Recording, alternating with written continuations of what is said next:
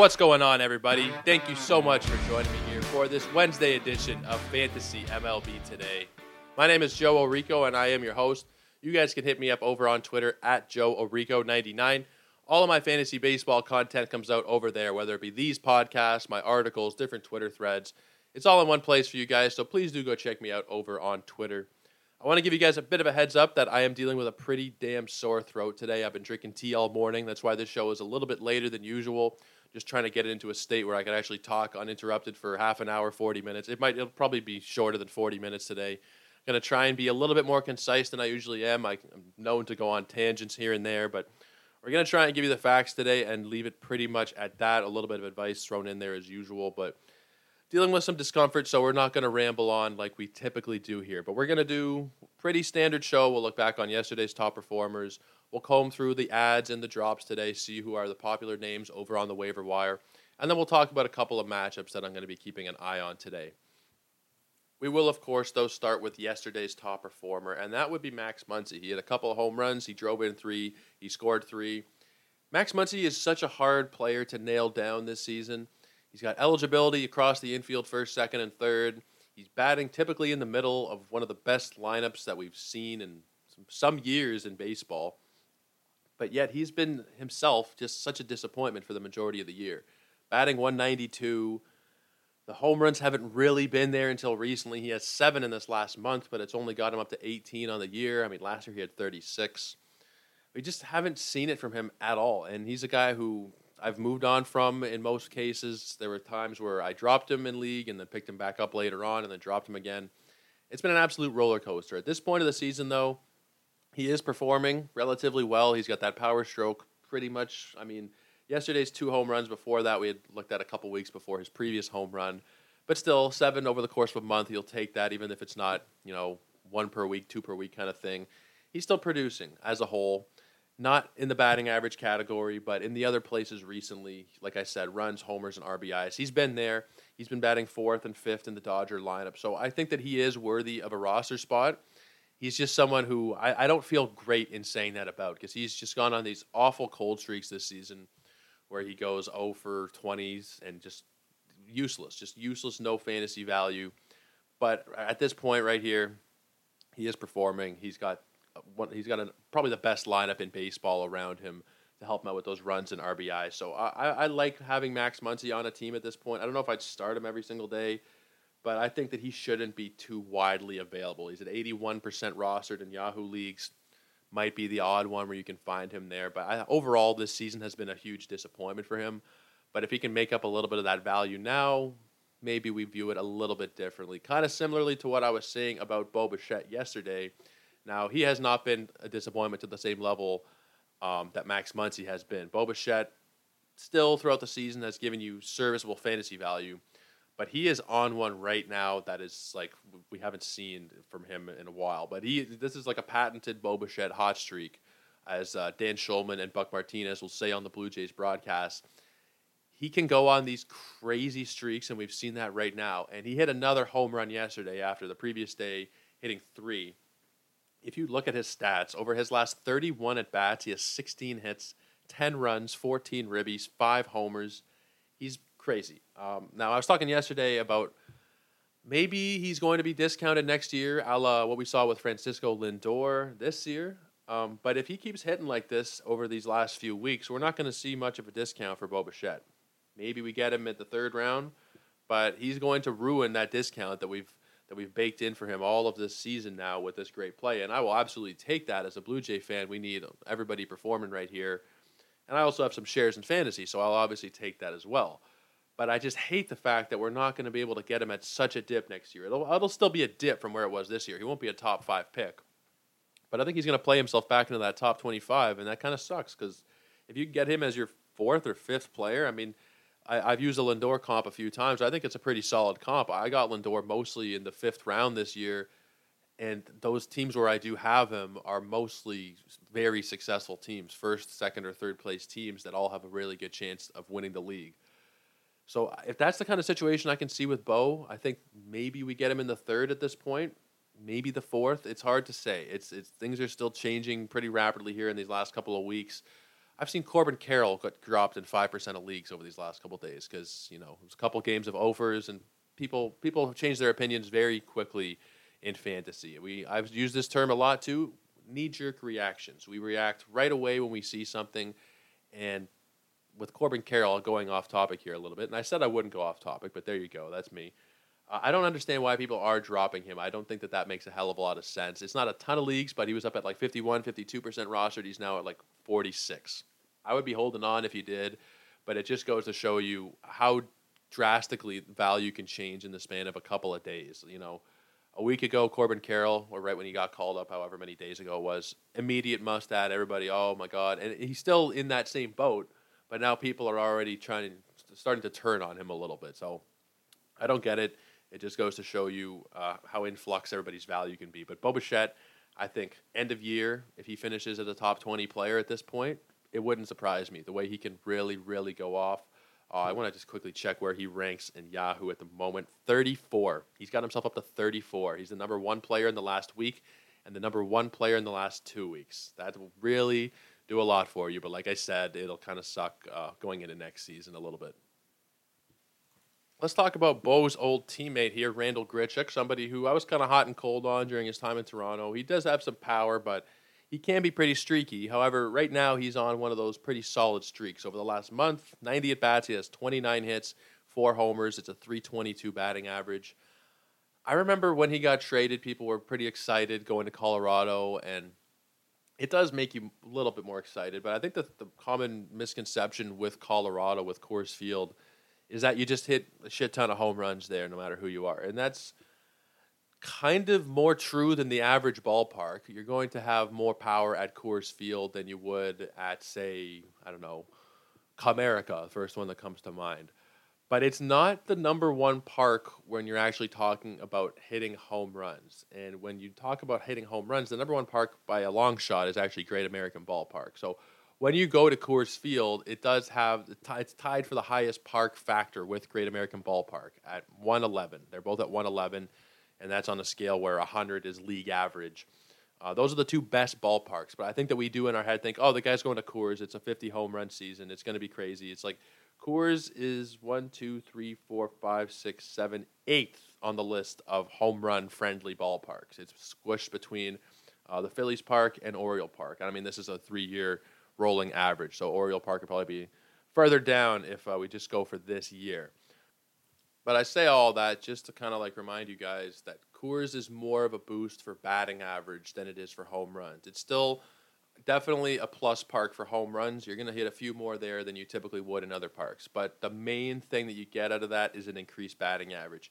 And we've seen it this year with Randal Grichuk. He's batting 272, which is his highest mark. I mean, I'm going to throw away the 2020 season because it's only 55 games. He batted 273 there his highest mark going back to 2015 when he was batting 276. But for the career, he's like a 250 guy. He's gotten a little bit of a boost there at Coors, and he's also stolen a couple bases for you this year.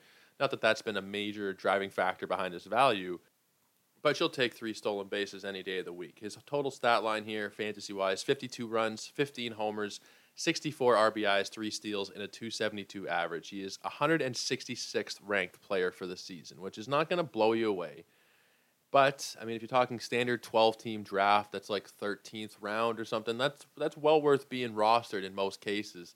He's only 46% owned right now in Yahoo leagues. I think that he makes for a pretty strong add the rest of the way. If you're looking for a little bit of a power boost, and even at this point of the year, like we said with Coors, a little bit of a batting average boost. He's not going to be the sexiest name to pick up, but he should be able to provide you a pretty solid baseline uh, of production over this last, I guess it's four weeks now. We're, we're officially like, I guess it was a month, a couple days ago, it would have been officially a month till the end of the season because I believe it's October 5th is the last day we have baseball this year. But yeah, I think that Grichuk should be a pretty solid add uh, over these last few weeks. If you're in a five outfielder format, absolute must roster, I think. And I think if you're in a 12 team and deeper league where there's three outfielders, that would be where I would start to look at him. Let's talk quickly about Framber Valdez here. Six and two thirds yesterday. The bad part was the four walks, which you're never going to be a huge fan of there. But 11 strikeouts, two earned runs, uh, still a quality start for him. 264 ERA on the year with 161 strikeouts in 170 innings, 14 wins. I think that he's going to get some down ballot uh, Cy Young votes. I want to pull up the, the betting lines real quick and just see where he sits, but he should be on there somewhere, I think. He is three, four, five, sixth in odds. I mean, it's going to be either Verlander or Cease, or I guess if there's some miracle, maybe McClanahan. But Framber Valdez, man, like who would have thought that he would take this kind of step forward? Obviously, the ground ball rate with him has always been a huge factor, but he's always been, you know, I mean, I've always thought he was kind of underrated, but I didn't didn't think that he would had this kind of season in him where he's like a top five, top seven pitcher in the American League. It's been fantastic for the Astros. They're a team where you kind of just, as the average uh, fan looking around baseball you're kind of jealous of their rotation. I mean, they've just constantly like they trade away Jake Odorizzi, who is not a great pitcher by any means, but just looking at my Blue Jays, like we would happily take Jake Odorizzi right now. A lot of teams would happily take a guy like that. Uh, and the Astros are just so stacked with depth. I know that they've lost uh, Verlander, but they're still pretty, pretty okay there in terms of their starters. And Framber Valdez, I mean, other than Verlander, has been their best pitcher this season. So great to see. I'm curious where he'll be drafted next year, which is where my content is going to start to shift a little bit now at the end of the season, heading into the off season, projecting roughly where I think that people will get drafted. And I think with Framber Valdez firmly secured inside of the top 100, where inside of the top 100 though, I'm not too sure. And I kind of want to see.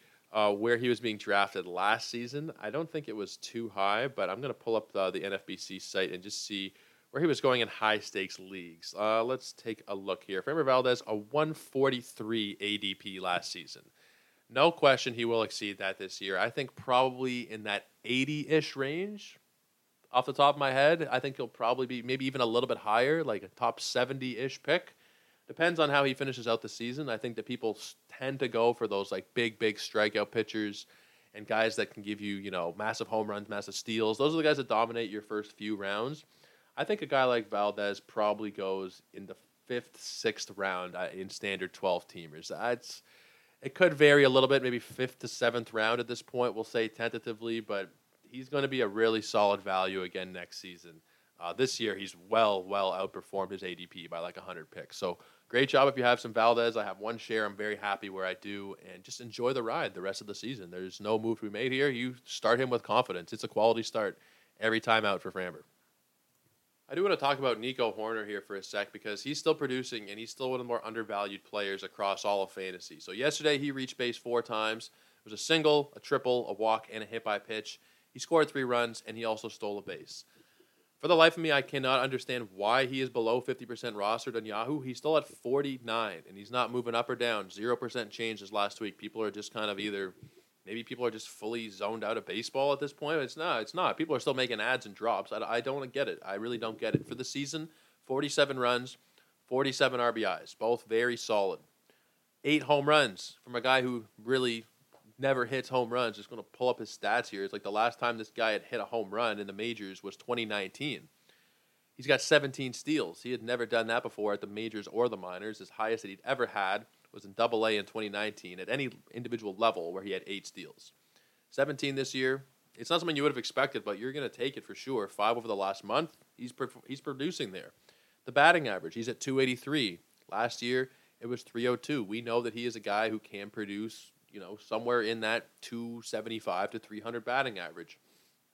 Why is it that people don't want to add him up? I don't know. They don't have faith that the home runs can sustain. Well, even if the home runs don't sustain, the average and the steals are enough to give you proper value there. I'd like to see him as a leadoff hitter. Personally, I think that that would be really great. He's usually batting five or six in that lineup. I think the power, or excuse me, the speed mixed with the batting average, that should be a one or two spot. But it's the Cubs. They'll do what they're going to do. I just don't see why a guy who is eligible in the middle infield positions, which are pretty primo, especially second base, um, I don't know why he's still available in so many leagues at an important time of year. Maybe people just don't have the adds left. I, I don't know. It there's every time I try and rationalize it, it's like no, that that's not it. People have adds. They use adds every week. People are adding players up today, and Nico Hoerner's just not one of them. I don't understand it. It's something that I think should change. I've written about him for God. I guess it's been like a couple months since I first suggested him as a pickup, and he's not been, you know, a super superstar. He's not that guy. He's just a quality baseline guy. Even if you don't want to start him, he's an ideal bench guy. I personally have him in a 12 teamer where I start him every single day, and it's been worthwhile. 163rd ranked player on the season. He's in that same kind of range as Randal Grichuk, and he's producing value. So I would go out and add Nico Hoerner. It's not like you're going to have to be fighting over people for him because he's just sitting there, but there's probably somebody providing you less right now than what Nico Hoerner is. That's something I can almost guarantee. Let's keep it going here with our waiver wire segment where I just talk about the most added and dropped players on a given day across fantasy. Today, Bailey Falter is our number one add, and he's been added up in almost 12,000 leagues. People are really all in on Bailey Falter. He's had a few good starts in a row. It's three straight games with a victory for him. 18 in the third innings, 15 strikeouts in that time, a 245 ERA, and a .76 whip. He gets the Miami Marlins. That one's at 6:45 p.m. I think he's probably about as strong of a streamer as you're going to find today. There's a couple of guys I'm going to mention here in a minute who are probably a little bit stronger, one in particular, but he's likely already taken. So Bailey Falter is the best guy you're going to find today below 50, below 30% roster today. I, I, think that he makes for a pretty strong option. Cal Raleigh is the next guy being scooped up a lot, and it is because he is hitting a hell of a lot of home runs at this point.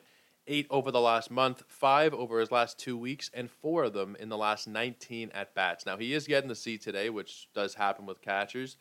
He gets a seat maybe every three or four games, so he's probably more of a daily changes guy.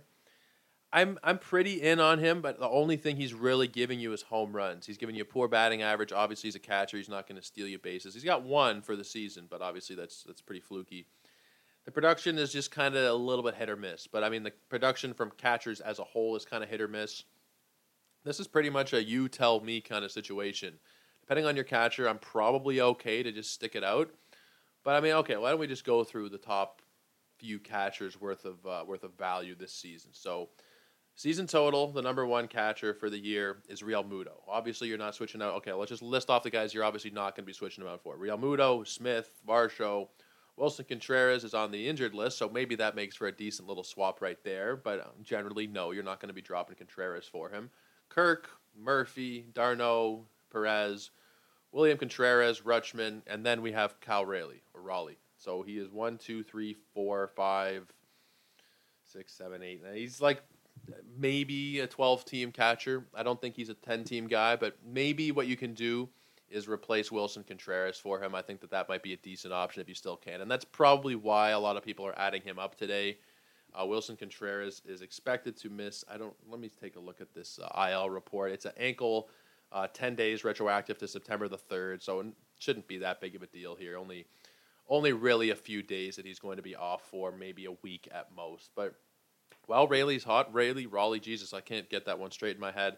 While he's hot, I, I don't. I'm not so opposed to picking him up here. I just he's not going to give you much other than home runs, but home runs do give you uh, runs and RBIs as well, obviously. So it's not the end of the world, but the batting average is pretty tough uh, to swallow there at 210. Even these last couple weeks, while he's been hot, 194 average. So do with that what you will, but I, I hate guys who, who very, very low batting average. It's generally kind of hard for them to have value. But at the same time, uh, with all the home runs he's hitting, he is still a top 100 player this last month. So we'll move on from Raleigh, Raleigh, Jesus. I said I wouldn't ramble, and here I am rambling. So let's move on to Elvis Andrus, who we did mention yesterday. He's somebody who I think can be a pretty strong add. He's been pretty good over these last couple of weeks. Uh, 17 for his last 53, few home runs uh, batting 321 in that span. I mentioned yesterday that you know he's not going to be very highly ranked for end of the season, 352, but he's given you 49 runs, 11 homers, eight steals, and a 245 average. He's not bad. I think he's more of a 15 team guy. Maybe you stream him in 12s because he's on a bit of a roll right now, but even then, I don't think that's really necessary with Elvis Andrus. This role is the three home runs that he has in the last week, and that's really not something that's going to be a huge part of his game. So 15 teamers, I'm all right with it. Uh, anything shallower than that, I don't think he's really going to cut it. The next guy being added is Patrick Sandoval, and he has really turned his season around for the last month plus. He's been one of the better pitchers in all of baseball, really. Uh, over the last 27 innings, two wins, 25 strikeouts, a 167 ERA and a .89 WHIP. Now for the season, his ERA sits at 3.02. The WHIP is still a little high at 1.34. He's had some walk trouble, but recently he's taken care of business. Now for a while there, you might have said it was some pretty bad opponents he was beaten up on. Uh, granted, Tampa's not bad, but there was Detroit where he had that really good start. Uh, Seattle, Minnesota, he did well. Texas, you know, it's not the highest level of competition, but then he really took care of the Yankees his last time out, giving you a little bit more confidence. Now, where you really have confidence today is the fact that he's facing those same Tigers that he pitched a complete game against just a couple of weeks ago. I'm really liking that. Obviously, the Angels do kind of suck, but there should be a decent chance for a win for somewhere in the ballpark of five to eight strikeouts. Last time he pitched against them, he had nine, so he could hypothetically touch double digits here. Uh, the thing with him is he's only 73% rostered, which is very low still for a guy like Sandoval. The wins have not been there, which is why his overall ranking is suppressed, but he's striking out more than a batter per inning. ERA, like I said, hovering right around three. He should be rostered more leagues than he is, especially ahead of this matchup. He would be my number one target tonight, expecting that he's already probably scooped up, so I'd go with Falter if you can still get Sandoval, and I'll quickly just check here. Uh, no, none of my leagues on Yahoo at least he is available. So we'll have to settle for Falter, but I think I'm probably just going to hold off for the most part. The leagues that I've had uh, this week so far, I'm least I'm just focusing on Yahoo right now. Those leagues, the pitching has actually been really good. I had some good outings from Nola and Framber Valdez, so I don't know if I'm going to be desperate to stream, and that's another important thing that I guess I'll touch on while we're here. And I've, and I've mentioned this before don't stream for the sake of streaming because you have adds left or because you think that the guy is a good option. If your categories are already doing very well, then you should be more cautious. I'll just give you the example of my main home league right now. I've outpitched the other guy. I almost 15 innings. I have a 2-1-1 ERA. He has a 7-3-6 ERA. I'm starting only my best pitchers the rest of the week. So Eric Lauer today at Colorado, he's sitting down. Uh, Alex Cobb against the Dodgers, he's sitting down. As much as I like those guys, specifically Cobb, I don't need to start them. So if you don't need to use a player, don't start them for the sake of he's a really good player. This is a great matchup. I'm going to start him. It's like I've been known to do that in the past, but it's really not the wisest thing you can do. You need to just look at realistically how many strikeouts can my opposing pitcher, can my opponent's pitchers get today? Is it 10 max? Is it 15? Is it 30? Uh, and kind of just recognize in each category what their best and worst case scenario is and try and plan for – generally like a median outcome. But I, I that's something I really want to stress, and I probably should have stressed it more throughout this season. Do not start somebody just because they have the start. If they have the start and you need them, and you know everything is looking good and the matchup's good, and you need a couple of strikeouts and a win or whatever, okay. But if it's just like the situation I just described, and you have a two ERA and your opponent has a seven ERA, let them try and work their way down to two as opposed to you working your way up to seven. That would be my general advice on that one. Jake McCarthy, we'll talk about. He's also being added up today. Another stolen base for him. He's an absolute must roster player. I will admit that I was wrong about Jake McCarthy. I didn't think that he would have much playing time. I thought that with Corbin Carroll coming up, he would probably be the one who got squeezed out. It has not happened. He's been producing home runs, steals. We read out his stat line over the last month yesterday. If you guys missed yesterday's show, 17 homers, 23 RBIs, 10 steals, 4 homers a 337 batting average. In the past month, he's the number two ranked player. The last two weeks, he's the number three ranked player. He's up to 59% rostered. Absolutely go get yourself some Jake McCarthy. Oneil Cruz, he's also being added up.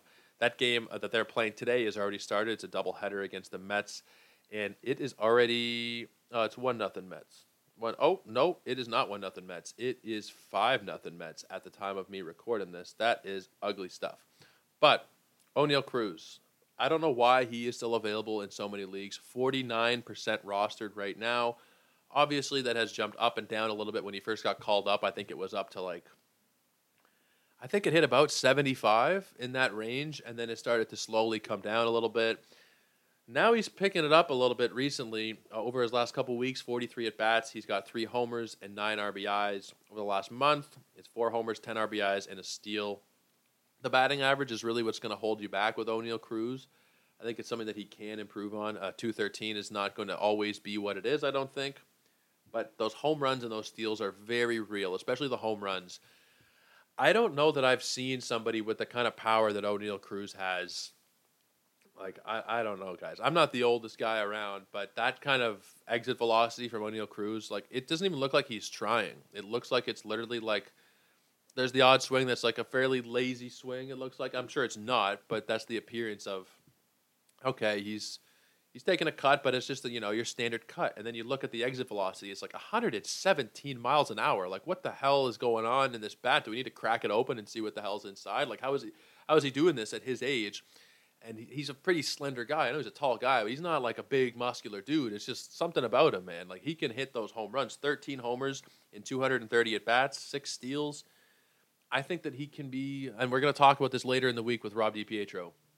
We're going to talk about some rookies from this year and where we expect him to get drafted next year. And Oneil Cruz is a really curious one for me. I'm thinking he'll probably be around pick 100 inside roughly, but very hard to tell. For right now, I would be adding him up, shortstop eligible, but that's still, I mean, depending on your team, maybe you're all set. One of my teams, I have Bichette and Lindor already. There's no room for Oneil Cruz. As much as I'd like to have him, I just I can't put him on there because there's no there's no room for him. I got Bichette in the, in the shortstop and Lindor in the utility slot. Most cases, though, uh, Oneil Cruz is somebody that you should absolutely go ahead and add. That power mixed with that speed, mixed with the incre- uh, the improved average recently uh, all signs to me point towards uh, Oneil Cruz being a very strong add. And obviously, he'll just keep getting better and better as he gets more comfortable in the big. So go ahead and get him while you can. Let's move on now and talk about some of the more dropped players today. Taijuan Walker, he is the number one drop. He did not have a great effort uh, yesterday against the Pirates. It was four runs on six hits over five innings. He struck out three. And he's listed as day to day with a finger problem. I'm not sure if that was something that was announced yesterday or what's going on with his finger. Uh, no IL stint or anything like that, but he has been dropped uh, almost 5,000 leagues on Yahoo. This one makes sense to me because he hadn't really been performing much recently. It had been for a while the best season, excuse me, the best season of Taijuan Walker's career. We talked about this in I think June or July that he was on pace to have his best season, and it's been pretty downhill. Um, roughly since then, maybe a little bit after.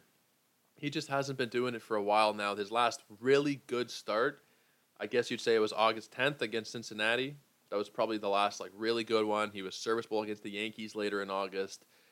But if you can't get through the Pirates right now, that's that's a concern. That is for sure a concern. Obviously with this finger problem too. I'm all right with dropping Taijuan Walker. I think that there's some better options out there for streaming. Go get yourself a solid relief pitcher. If you're if you're somebody who's not big on streaming starters, consider streaming relievers and not even just streaming them, just rostering them. Guys like Jason Adam, Andres Munoz, Jhoan Duran, those guys are really good fill-ins. Even in the short term, if you maybe you need to drop Walker, you just don't know who exactly to pick up. Excuse me again. Sorry, guys, my throat. Go for Jason Adam or go for one of those high leverage relievers who can get you the odd save, a lot of strikeouts. That would be my general wisdom. Maybe you want to try and get yourself a uh, Patrick Sandoval or a Bailey Falter, or maybe even who knows, depending on your league, maybe possibly even George Kirby go ahead and upgrade uh, from Walker. I think that the time has come to drop him. Next guy being dropped, pretty standard for us here, is a lot of the drops are the previous day starters, but Kyle Bradish, we knew this one was coming yesterday on the show. It was a bit of a trap after good outings against Houston and against Cleveland. He was kind of due for a bad one. The Jays have been surging. It was not a great one here for him. It was three runs on six hits over three plus innings. Uh, he struck out uh, three batters. Nothing great out of Kyle Bradish he's obviously somebody that you can uh, pretty comfortably move on from. Cole Irvin is another guy here, and this one is just honestly it kills me because he was supposed to start last week. I forget who his second start was supposed to come against, but it was pushed. Um, let me just take a look. Actually, I think it was the uh, the Orioles. Yeah, it was supposed to be the second start of the week against the Orioles on Sunday, and they pushed him back, and he gets the Braves. And I dropped him wherever because the main reason I added up Cole Irvin last week was for the two step. Without the two step, you were looking at one outing against the Nationals, which granted, yeah, it's still probably worth a stream, but the main reason I wanted him in there was the two step. And Jesus Christ, last night, that start against Atlanta, he gave up nine earned runs, no decision somehow, uh, nine runs on nine hits. Just absolutely brutal for Cole Irvin. He was so strong. Like what happened? July, he was he was amazing in July. He was taking care of the Astros. It seemed every week. He had like three really good starts against them in the span of from July 10th to July 27th. He took care of them three times. It's very, very weird. I mean, he is somebody who's not going to be a massive strikeout pitcher, and he was probably getting a little bit lucky, but he was doing it for a good while, and I had a lot more faith in him than what he has ended up producing for us here, especially recently. I've titled shows, you know, Cole Irvin is hot right now. Cole Irvin is this, Cole Irvin is that. Over the last month, Cole Irvin has an ERA that is north of six. You got to get him out of your teams at this point. Uh, his next start will be against the Rangers. Probably he will rebound to some degree. I mean, you, you, you have to hope that he can. He's given up 14 runs in his last two appearances here, over 10 innings. But, like, oh, man. It, it hurts. There's certain ones, we mentioned it yesterday, Justin Steele. There's certain players where I really heavily invested in them, and it just hurts to talk about. Cole Irvin, I was a big fan of the guy. I still like him, but at this point of the year, he is a no go uh, fantasy wise for sure. Let's talk Jose Quintana. I don't know why he's been dropped. He had a good start yesterday, five innings, one run. He got the victory, which was a big part of it, obviously. I added him up as a two start streamer this week. He's really the only viable one left at this point because Justin Steele, we talked about it. His start got pushed back, then he got put on the IL. A two start week for him went into a zero start week. But Jose Quintana in the first start of his week, very good job against the card or excuse me, against the Cardinals for the Cardinals against the Nationals. His next start will be against his old team in the Pirates. I don't think that there's much need to be rushing to drop him. I would probably just hold on and and start him this weekend. Uh, it's a good matchup. He knows that lineup. They know him, but he knows them a little bit, you know. So I think that kind of thing is overblown. It offsets one another. The pitcher might know some tricks about the battery swings that you know he likes to swing at changeups or whatever. The the and it works both ways. But I don't think that that's something we need to focus on too much. We need to look at the fact that they're pretty poor bats out there in Pittsburgh, and Quintana should be able to deal with them at least adequately. Give you something similar to what he did here: five innings, five strikeouts. Hopefully, be in line for the win with that strong offense behind him. I wouldn't be rushing to drop Quintana. Fifteen hundred teams have today. I probably wouldn't, to be honest with you. Let's talk about Johnny Cueto, who is certainly still a risky option. It's still Johnny Cueto. He's not giving you a hell of a lot of strikeouts, but for whatever reason, he has been successful throughout this pretty much entire season. Well, since he's been pitching anyway. Yesterday, it was one run on five hits over six innings against the Mariners. And, you know, after that start against the Diamondbacks a few times ago, or a couple starts ago on August 26th, I thought that we were going to start to see him just unravel and it was going to be really, really bad. But two strong bounce back starts. Granted, one of them against Kansas City. Doesn't matter though. At this time of year, you'll take it. It doesn't matter the guy's facing Oakland every single time. If that's what the schedule is, you will absolutely take it. And Johnny Cueto does get Oakland the next time out, which is why I mentioned it. I think that that's going to be a pretty interesting option. Obviously, it's Johnny Cueto. The bomb could explode at any second, and it might just get really ugly. But starting at the Coliseum in Oakland, I really like that ballpark. Obviously, I really like the Oakland lineup for streaming against because they are really not the best. Johnny Cueto should be a pretty decent option there. He's been dropped by just shy of a thousand teams today. I would probably just hold on. I would probably just hold on. Uh, the day, I'm not sure exactly which day, but I think it will be.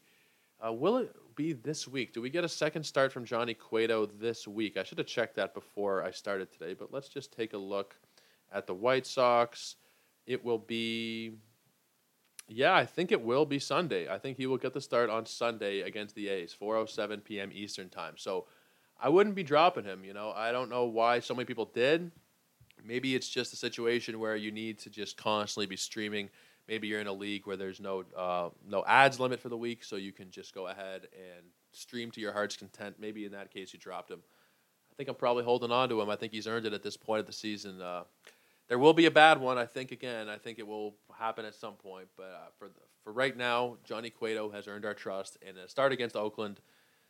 Let me put it this way: if you're not going to start him against Oakland on Sunday, then you should just be dropping him because that's about as good of an option as you're going to find. Before I let you guys go for today, I do want to mention a couple of really strong pitching matchups that I'm going to be keeping my eye on. The first one here is Luis Castillo and Michael Kopech. Now, Castillo's coming off of a couple of really strong outings in a row against Cleveland, both of them uh, combining for 12 innings, nine hits, one earned run, and 14 strikeouts in those appearances. He's been really great for the Mariners for the season, a 2.72 ERA plus strikeout numbers. Obviously, Luis Castillo. I was disappointed in him coming into the year because of where I drafted him last year, but he has really had an excellent season. Can't complain. Should be a great matchup against the White Sox. On the other side, Michael Kopech. He's coming back off the IL. He had a knee issue and it was a hamstring issue. Overall, he has kind of disappointed this season. I mean, it's still a 3.58 ERA. and a 1-2-1 whip, which is not really that bad at all. But from where he started out uh, on June 7, uh, sorry, June 12th, his ERA was 192. So we had definitely bigger things in our mind for Michael Kopech than what actually ended up happening, but still pretty serviceable. This one should be a pretty solid matchup. The other one that I'm highlighting here is Alex Cobb versus Clayton Kershaw. Alex Cobb has been my darling this season. I'm going to be sitting him today personally where I own him because I'm just a little bit too risk averse, but back to back shutout outings for him seven against Philly, five against Minnesota, combining for 14 strikeouts. He's got the ERA down to 3.59, and it's pretty much as much as I could have hoped for from Alex Cobb after how he started the season with the bad luck and whatnot. Really interested to see how he does there.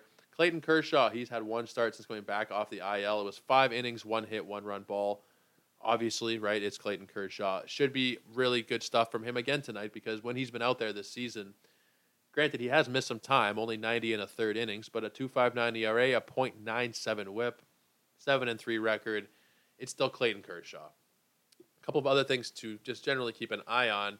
I believe it's Degrom Day. It is Degrom Day, so if you are a better or a DFS player, he is facing the Pirates. So still time to call the bank and take out your entire life savings for that one. We have Spencer Strider facing up against Oakland in Oakland. Should be another really strong. I mean, if you're talking DFS, you need two pitchers. Without looking at pricing or anything, Strider and uh, and Degrom is about as chalky as you're gonna find it. That one or those two should be really strong options. The other matchup we highlighted it yesterday, but there was a delay, pushed it back to today. Joe Ryan and Gerrit Cole, both ten and seven records on the year. Ryan's ERA three eight eight, Cole three two eight. Ryan a little bit disappointing as a whole. Gerrit Cole giving you pretty much what you would expect uh, Gerrit Cole to be giving you. So those are my matchups for the day, guys. I am going to let you go there because the throat is getting pretty sore. We need to get a refill on the tea and the halls and all the other good stuff. But I wish you guys, like I say every day this time of year, best of luck. It is when you're winning money and championships and just that bragging rights between your friends or whoever you play with. So I hope everybody has good streams. If you are going to use streams, go for Sandoval if you can. He's probably probably your best option tonight. I'll leave you on that. I don't usually go back to this, but I'd probably try and go for Sandoval. If you can't, then go for Bailey Falter. Uh, streaming is really important this time of year. Those fringy guys. I got a couple questions yesterday with like screenshots, and it's like, do I go with Mike Minor or do I go with Freeland? And it's like, oh my god, like I don't know, like that's pretty brutal. If you're in that kind of situation, you're in a pretty deep league. But try and go for the best, the best situation where you can, ballpark and everything else. I've said that yesterday too, but I want to emphasize that stream is, streaming is really important this time of year, and it's the best way that you can actually win your leagues. I know if you're listening to this podcast at this time of year, you're probably a diehard. You're not just you know tuning in to figure out what fantasy baseball is like. You probably already know this stuff, but the more often you get told something, different people telling you information, I feel like it'll sink in, and that's something that I think is really important. It's probably pretty self-explanatory, but I see some people streaming in some crazy names, so that's why I did want to get it off one more time. That will do it for me, guys. Cheers. We will see you tomorrow.